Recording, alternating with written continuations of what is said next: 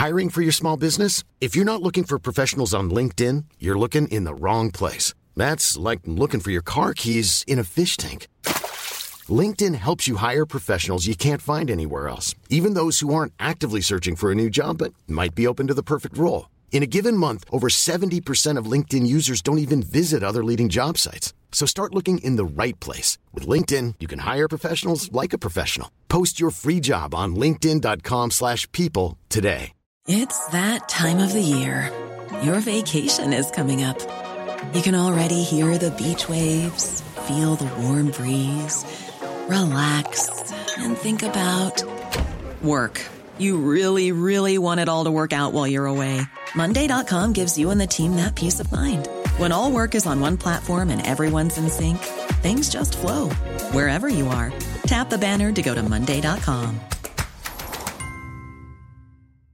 There's never been a faster or easier way to start your weight loss journey than with PlushCare. PlushCare accepts most insurance plans and gives you online access to board-certified physicians who can prescribe FDA-approved weight loss medications like Wegovy and Zepbound for those who qualify. Take charge of your health and speak with a board-certified physician about a weight loss plan that's right for you. Get started today at plushcare.com slash weight loss. That's plushcare.com slash weight loss. plushcare.com slash weight loss. Hey, it's Cam here, and I just have a super quick one before we begin. We actually make a number of references to what we think are pretty common high school experiences in this pod. If you resonate with any of them and want to hear another podcast specifically on Aussie school memories, you can sign up to the Patreon to get access to the exclusive pod for just $1.50 a month, where you can also designate an imposter for a video on the main channel and see the face behind the giraffe. Also, if you happen to enjoy this one, giving us a rating on Spotify or Apple Podcasts is a massive help. But onto the show. Gentlemen, Cam. we're going to start again in 2007. Oh my gosh. A lot of a, a lot of us seven here. I've got to got to think of another story. Had a week to think about. it. Now, we're actually going to begin. I we've discussed the Premier's reading challenge before, hmm. so we are talking what happened in New South Wales Labor in the late 2000s. But the Premier's reading challenge, I'm pretty sure I know who began the Premier's reading challenge, but I'm not 100%. Would you like me to Google it? Well, I tried googling it before, and I didn't get who started the Premier's Reading Challenge. Didn't really render any results. Maybe your your SEO is stronger than mine. My what? Search engine optimization. optimization. Now, I'm pretty sure it was Morris Iemma. I'm pretty confident he was the Premier who began the the Premier's Reading Challenge. Uh, Barry O'Farrell. I think it predated, but I thought it predated Bazafaz. Mm. Any luck, Ben? My thinking is that like the Premier's Reading Challenge started when I started. no, no, I remember the Premier's Reading Challenge being around for quite a while. Okay. No, it looks all I can find on the Wikipedia page was that it was launched in South Australia by Premier Mike Rann. Um, but that, as in, A great challenge. it was launched in South Australia. I don't know if that meant it was already launched in other states. Yeah. But apparently, South Australia deserves a shout out for having one of the highest participation rates in the world for reading challenges. It's It has embraced been embraced by more than ninety five percent of public, private, and religious schools. wow. Do you think South Australia, as a result of that, is a very um, what's the word? Well-read place. Yeah. Liter- literate. they can write some some really good some really good plot twists. Maybe that's why the premier just stepped down a couple of days ago. Just just had some reading to do. Do you think there was there's a correlation between Oh, as reading in Mark challenge, McGowan. yeah, yeah. the education standards? Between reading, education. Yeah. Oh, huge, huge. Literacy, like it, one of the biggest predictors of uh, income is your child's literacy rate from at the age of zero to four, and how many the, the how many words they have in the vocabulary from zero to four. Let's see. can predict can be a pretty good indicator for income down the track. Now, obviously, it's not perfect because income isn't always related to education. I would like to consider myself more highly educated than Gavin Rubinstein and the other guys from Luxe Listing Sydney, but I take it I have significantly lower income than them. Hmm. So I'm pretty sure, yeah, I'm pretty sure Morris Iemma began the Premier's Reading Challenge in New South Wales. Look, Do you you reckon can, it's why WASO maybe they're kind of itching to secede from Australia, just because they know they've got what it takes. They're they're literate, like they're very literate, very capable, read a lot of books. nothing to do with the mines or No, no, having the entire just- reserve of Australian wealth just, from there. they just feel no, we we can handle this. Um, And so, yeah, like I, I don't know if you looked up Morris Iemma or anything, but it should be under his key reforms. I think much more significant than privatizing the electrical grid. So we're going to begin in 2007. Morrissey is the premier. Labor have been in since since 95. They've been in for yonks. Um, they were led by a guy called Bob Carr. Where do you remember that name from? You mentioned it in the last episode. He had some involvement in the uh, the Labor Party in the late 2000s, early 2010s. What was his job title for The Julia National Gillard? Labor Party. Same job Kevin Rudd had. Foreign minister. Foreign Yeah. minister. yes. So he was in until 2005. He stepped down in 2005. Morris Iemma comes in, um, and Morris Iemma is part of the Labor Right faction. So New South Wales, we've got the Labor Right faction, and we've got the Socialists, as they're commonly referred. Yeah. Labor Left is really what they are, but Labor Right calls them the Socialists. The dominant faction in power is Labor Right. Now I'm going to say a word here. Tell me if you know what that word means. Caucus. No, not really. I've definitely heard it used before. Uh, not related to AUKUS. Is it to Oh, do? to is it to do with that that political spectrum? No. Okay. Now, Obviously, I haven't been doing my Premier's Reading Challenge. Because I hate that Yeah, ABC ben just knows a lot of words. well, the ABC does throw around caucus a lot, and I really I'm like, hey guys, don't assume this is knowledge. Um, stop throwing around political jingo and lingo um, and jargon. Jingo. I realised my mistake. I thought I got away with I that. like that. Jingo stole my baby. And so, um, the caucus is every elected member of parliament in both houses from your party. So for La- Labor caucus is everyone in the House it's- and it's everyone like- in the Senate. it's like a plural for politician. Oh, it's like the. Is it like the collective? Yeah, collect- like a collective noun for like a murder of crows. Yeah. or Yeah, a- Avengers Assemble, but Yeah. for everyone in both houses. Mm. So it'd be like if Marvel and DCU combined to have a vote on who should be their collective leader of superheroes, mm. would be how I'd define it. So, do you understand what caucus is? I was just thinking about. I was just thinking about who the leader would be of that. Uh, of that caucus. That's what I was like, Probably Iron Man, like- possibly. yeah, I guess that kind of works. Yeah. Superman's got to be a shout, right? Yeah, yeah, yeah. It's a good Captain point. America leadership. Incrediboy. Is Um, he in the, Disney no, in what, the don't know what Marvel cinematic universe universe. Incredible. yeah, that's what I was saying. Dis, like Disney falls under Marvel. Anyway, that, that, you got your, you got your Incredibles reference in from last week. Been trying to get all week in. Now, effectively, what happened was in 2007, Morris Iemma is from Labor Right. Morris Iemma wanted to privatise the New South Wales um, electrical grid, and he wanted to bring increased privatisation into New South Wales electricity. This was vehemently opposed by the party. And actually, there was a Labor Party conference where all your kind of union reps get to attend, a lot of different people get to speak, and there were a lot of people who were like, this is selling out New South Wales to the top end of town. Don't do this. Morris Iemma went and did it anyway Morris. even though he had a severe and extreme minority in the Labor Party conference who were supportive of this. Are we still talking about the Premier's Reading Challenge? They, they surely didn't privatise the Premier's Reading. that gets privatized.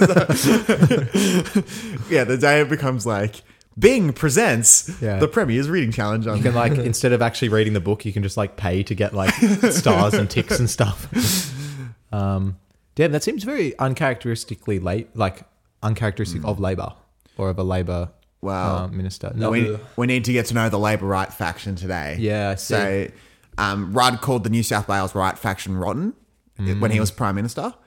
Um, and he still he still is very annoyed at the New South Wales right faction. It is also worth noting the New South Wales. So Mark Arbib was from New South Wales right.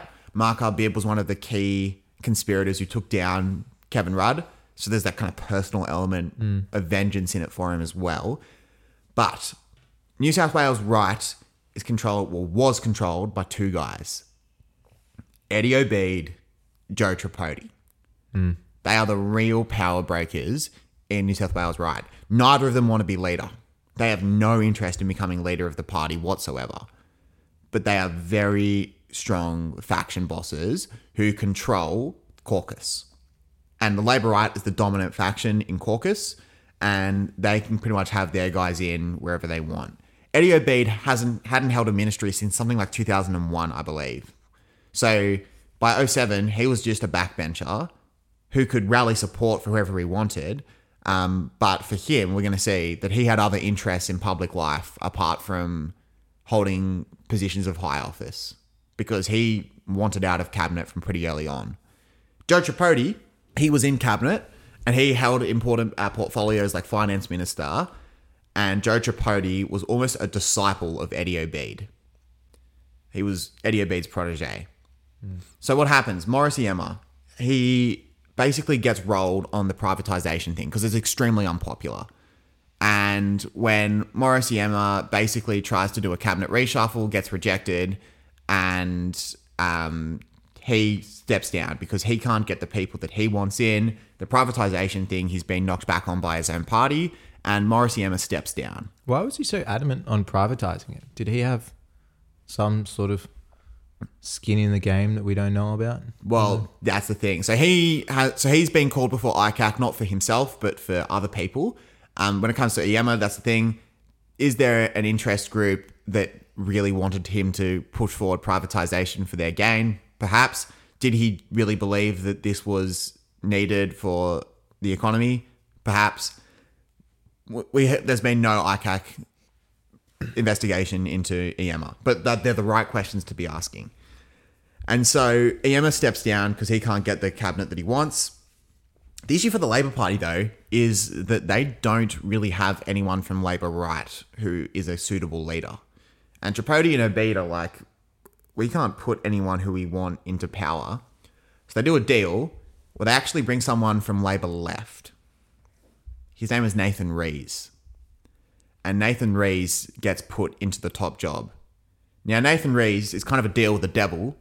It, you got to kind of kiss the ring of Obeid and Tripodi, and in return, you can keep your job and you can have the top job. Why would Obeid and Tripodi go outside their faction? Uh, probably the main reason is that they were staring down the barrel of an election defeat, and they needed the best possible leader to take them to the election to save everyone's jobs because the more it's like they they would they'd resign themselves to defeat by the Liberal Party in 2011. They knew that was coming, but damage limitation. How many seats can we save? Because we want to keep the old guys in rather than have new guys come in down the track because these guys are under our influence, hmm. and they wanted to save as many jobs as possible. So Nathan Rees comes in in 2008. You know how long he lasts in office? No, I'm not sure. just over a year. Damn. He doesn't get very long. So Yeah. 2009. He had a go. He had he had his turn. Uh, had a little crack at it. And that's pretty much how the media has covered Nathan Rees. Ah, he, he wanted to have a little little little turn and he he got to have his yeah. His moment in the sun. Yes. His, um, I would argue that he's w- perhaps the most significant premier we've had in the last 20 years. damn. So, Do tell more. Eddie Ob- ah, not Eddie Ob- Nathan Rees. He gets kicked out in 2009. Now, 2009, that was a big year for me. I was leaving year six. Yeah. I was in school musical. Graduate. Yeah. What was your musical? Annie. Yeah, we got a bit of Oh, a I dud. remember that actually. Yeah, because you guys uh, were you part of the "I Got a Feeling" No, dance I was in the, so in the prison annoyed. scene? Yeah, I remember my brother was. Was- And that, like, that, like, this could be more Patreon special territory, but I do need to air this grievance, and I'm happy to have as bigger an audience as possible for this one. So, in the school musical, we had a we had a we had a year group of 100 mm-hmm. big year group. a lot of jobs for people to have in a musical when you've got a cast of 100 people. Yeah. We got given a dance for all the people that didn't have a job at all, the really untalented people. And we got given the song Babyface. Ah, yeah. Then, so we had a slightly bigger job than the people who had small jobs. Then they said, well, that's not fair. The people who have small jobs don't get their dance. So let's give them a dance too, and we'll give them I've Got a Feeling. That had just come out by the Black Eyed Peas at the time. It was a banger.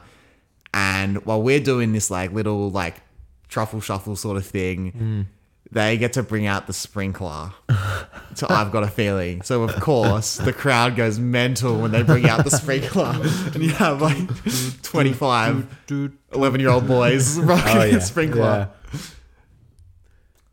Yeah, that is Yeah, tough. sorry that that is happened, tough. man. Yeah, it was um, it was that was a hard pill to Did, swallow. it, did and Guy play Annie? nah, No, it was a girl.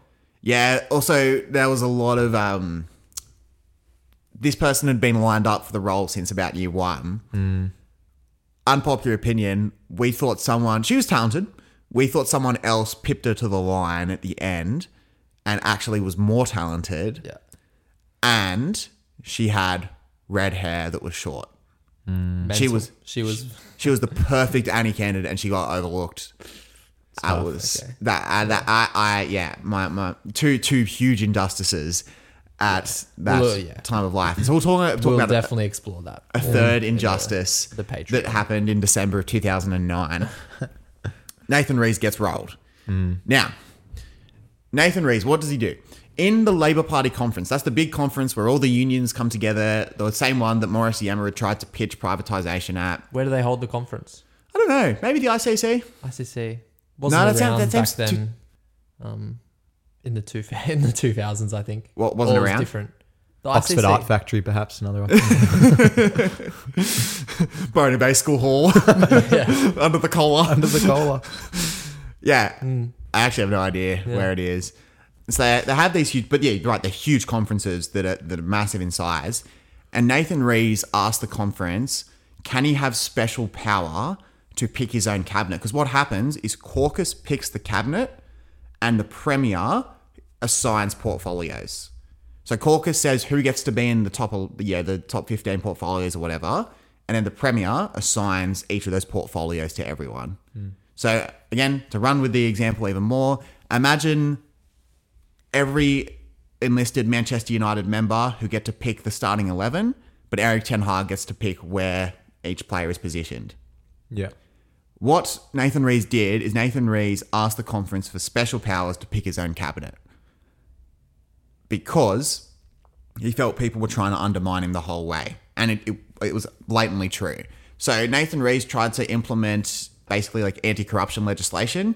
Uh, one of the big ones was he tried to ban property developers from being able to donate to the Labor Party, and successfully did that, a- at least at the New South Wales state level. And a lot of people didn't like that very much.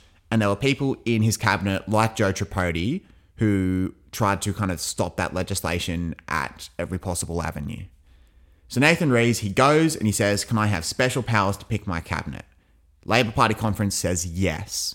What does Nathan Rees do? He drops someone very important from the cabinet. Who gets dropped from the cabinet? Either Joe or Obeid. Obeid. Well, Obeid isn't in the cabinet member. Joe He's, Bede. he's just off as a backbencher. Oh, yeah. It's Joe Tripodi. Hmm. And Joe has lost his portfolio as finance minister. This is back in November of 2009. A couple of weeks later, Rees gets rolled. And as Nathan Rees rocks up, Nathan Rees says, uh, Should I not be the Premier by the end of today? Whoever is in is under the control of Eddie Obeid and Joe Tripodi he says that publicly. publicly. Yeah. Wow. And he Fair says play. that I like it. at a press conference and kind of like your move. What are you going to do? Um, Labor Party still goes ahead. They roll Nathan Rees and they bring in Kristina Keneally. Remember her? Yeah. Yeah. Now I would have thought she would have been the premier when you were doing premiers reading. Oh no, twenty. No, yeah, actually no, because you're 2012 graduate. You graduated primary school then. Yes. So that's yeah. There's a lot of Barry O'Farrell in those years. Yeah. Barry O'Farrell is definitely the one I think of when I'm like, who am I reading for? I'm reading for Barry. Like that's sort of yeah. I think I like used to why am get- I reading Ranger's Apprentice right now? Oh, that's right. Oh yeah. because Barry told me to. I think I get con- I would get confused between Kristina Keneally and Christina Aguilera.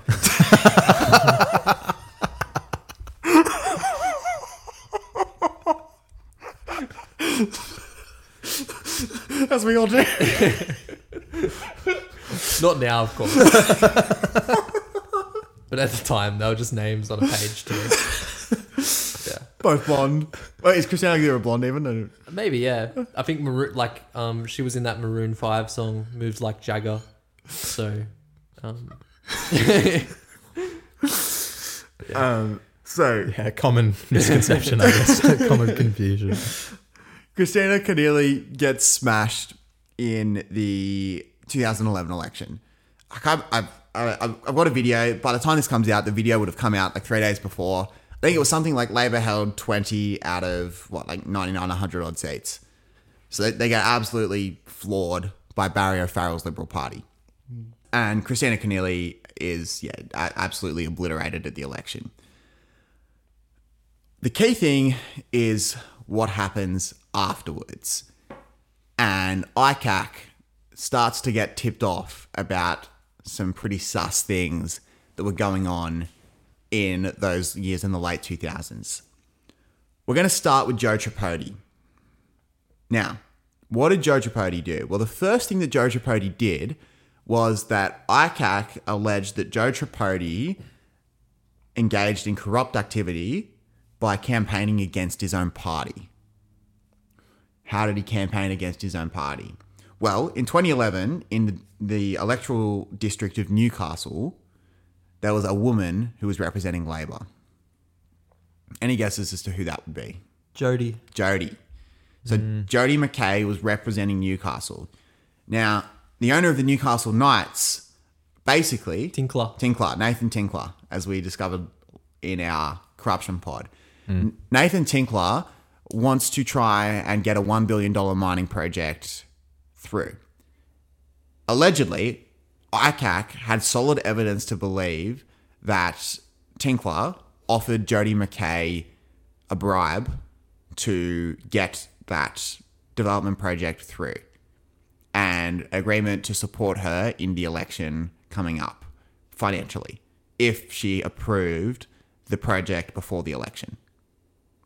Making sense so far. Mm-hmm. So McKay declined. She re- refused, Good on you, Jodi. and she reported it to ICAC immediately. Oh, that's that's brilliant. ICAC brought her before uh, to hear it. Um, she was actually in tears during her giving her ICAC testimony because what happened was where, where does Joe Tripodi come involved with Tinkler and another woman actually? The three of them put millions of dollars into printing anti McKay pamphlets, and throughout Newcastle they were just spammed with "You can't trust Jodi McKay," and like those sort of pamphlets were kind of spread all across Newcastle. Jodi McKay lost her seat in 2011. Tinkler also owned the Newcastle Jets for a while. So um, I want to know what kind of Emil Heskey's involvement is. yeah. And It was the same time. Like, like during ICAC, that's when Heskey came out to Australia. exactly right. I um, full confession, I saw Heskey's Yeah. first A League goal in the flesh, Wow. but I was getting a pie when he scored, so I didn't actually see it. Oh my day, Ken. Yeah. Yeah, Was that Good pie. It'd No, better be. it It could. wasn't- well, I I, don't think any pie could be. Yeah, with you that sort of after context. Also, Del Did he, Piero, s- he's you went to that game. Del Piero got the free, free kick. kick, yeah. Oh, Craig Good, cool. Craig Goodwin played really well in that game. Yeah, he'd have game. been like 19. I got to high five Heskey at the end. That was Yeah. pretty cool. Yeah, yeah, yeah. You take that. that was um, um that was a good day for Australian football, right? Yeah. That was a big crowd. Yeah, it's pumping. My dad got road rage um, Uh, yeah, while driving I'm, in. I'm aware of that. Yeah. Yeah, driving to the game. so, Joe Tripodi is firstly brought before ICAC for engaging in uh, corrupt activity because not only has he campaigned against his own party, he's also been involved in a plot to bribe a politician and seems to know about the bribing of a politician and used his kind of factional influence to try and pressure Jodi McKay into engaging in corrupt activity.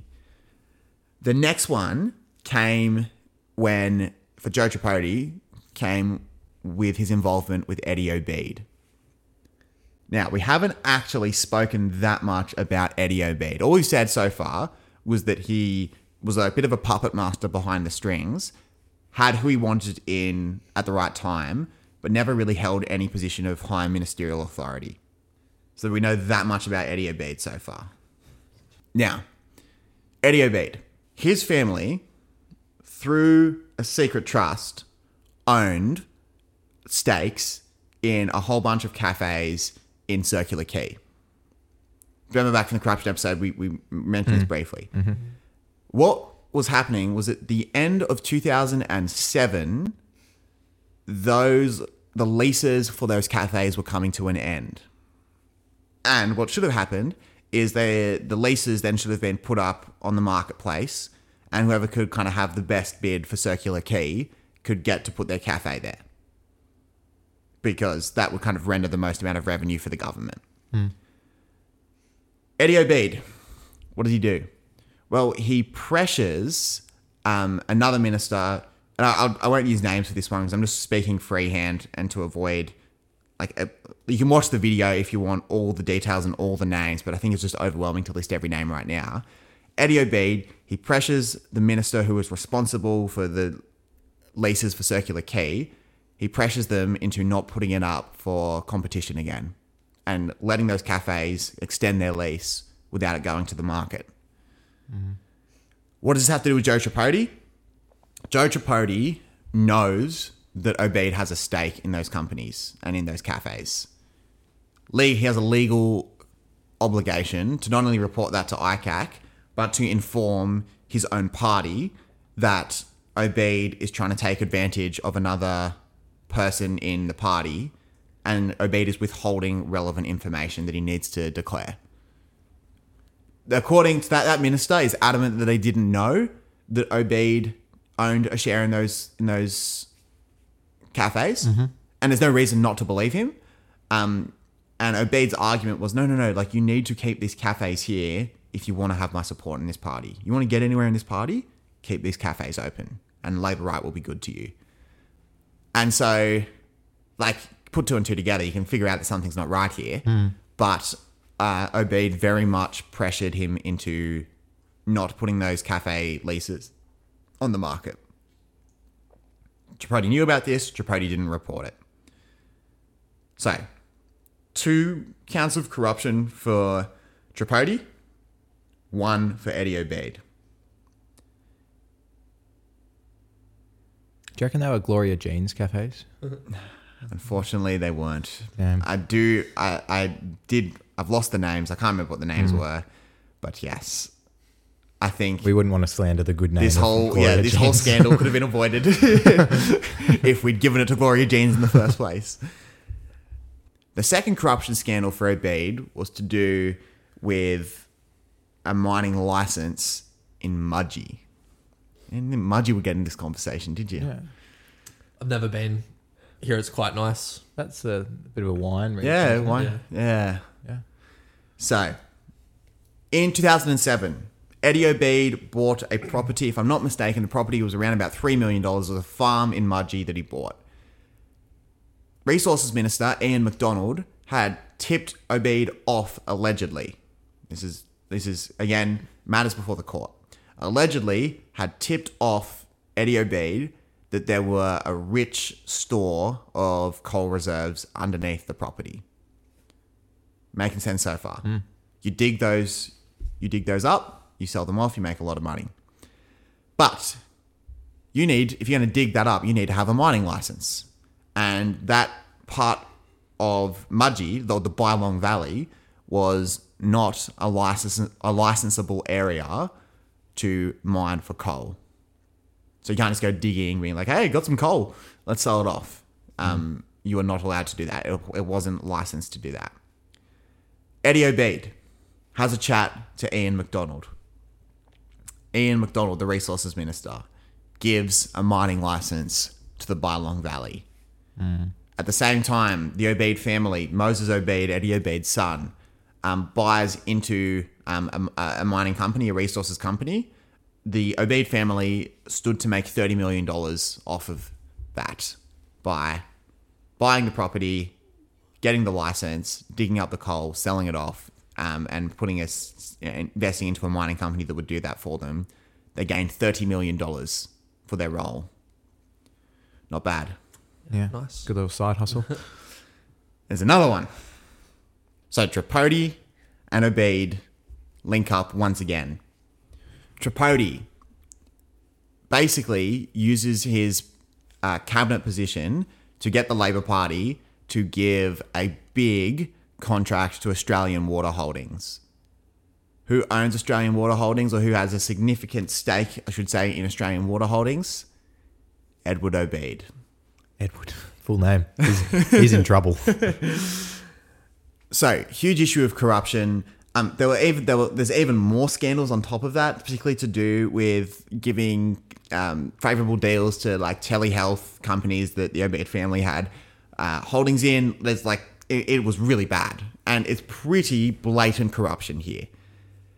ICAC's power, they cannot criminally prosecute. So ICAC does not have the power to give a criminal prosecution.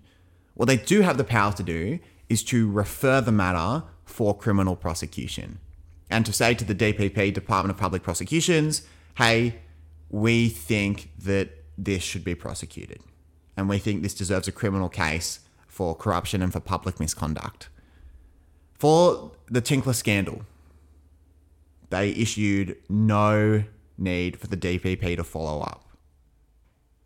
So, no, doesn't need to be. For the cafes, they said yes, it needs to be. Yeah. So what happened was Eddie Obeid faced criminal trials for public misconduct in office. Um, that a funny story. They actually put him on um, flight notice because Australia doesn't have, or like like fleeing notice because Australia doesn't have an extradition treaty with Lebanon, his obviously home his home country, and so there was genuine fear that he could flee to go to Lebanon and not stand trial. Eddie Obeid has is made to surrender his Australian passport. This is going on in the, obviously the news is kind of covering all of this. Eddie Obeid's song and dance is that ICAC's a, it's a scam. Uh, it's a witch hunt. They're just trying to take a good man down. My family has done nothing wrong. We've never done anything wrong. We are good people, and is very clear that this is not a good faith investigation. What happens in the in the trial? Obeid is found guilty and he is sentenced to five years in prison. Eddie Obeid, he's let out on good behavior in 2019. Oh, he's free. He's, back. He's back. and there's actually, you watch, there's news coverage of the Obeid family giving him like, pretty much like a guard of honor as he comes back. 2021 rolls around.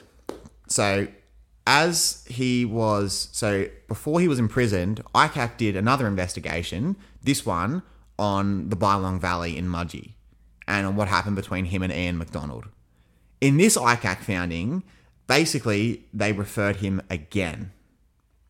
This time, it was Ian Macdonald who committed public misconduct, and it was Eddie Obeid who committed the crime of conspiracy, that he conspired to commit public misconduct in office by getting Ian Macdonald to give him mm. that that license. It does not appear that Macdonald got anything in return. It could have just been mates' rates, sorting out a mate. And so Eddie Obeid's released from his first set of charges in 20 so and that- and that's in Silverwater jail. In 2019 he comes back. In 2021 he's put on charges again for what he does in the Bylong Valley. He is once again found guilty. Hmm. And I don't know if you like yeah, this was kind of on the news during like in the build up to to Gladys going. This was run this was this story was running concurrently. And often it was used as like, see, Labor's got their issues too, Labor's corrupt too, which was a fair argument Labor were incredibly corrupt at the end of the 2000s, but it was used as a big misdirect from Gladys's um, supporters and staffers that, hey, they've got this whole Eddie Obeid thing going on as well. Obeid is found guilty and he's sentenced to more prison time. He has a defense that lets him actually stay out of jail initially. His defense I am worried about contracting COVID 19.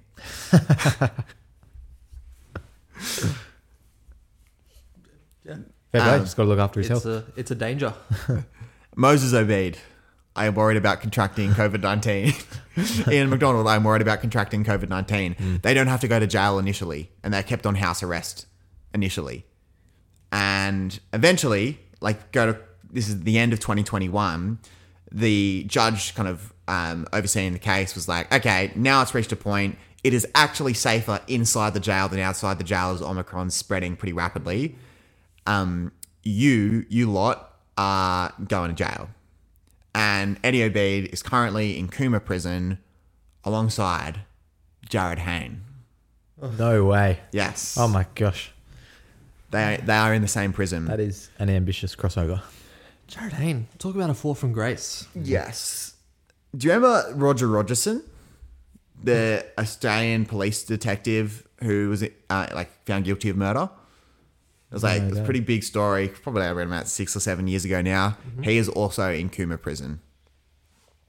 Oh, I was didn't know there was a prison in was Cooma. Roger Rogerson the guy? Was he related the related to that Caringbah High drug dealer? Or is that have I got that totally wrong? There was some crooked cop, I think, and some some drug dealer from around here. Anyway, probably not that. I, I've got no We idea. move. Um, so then in 2022, more charges.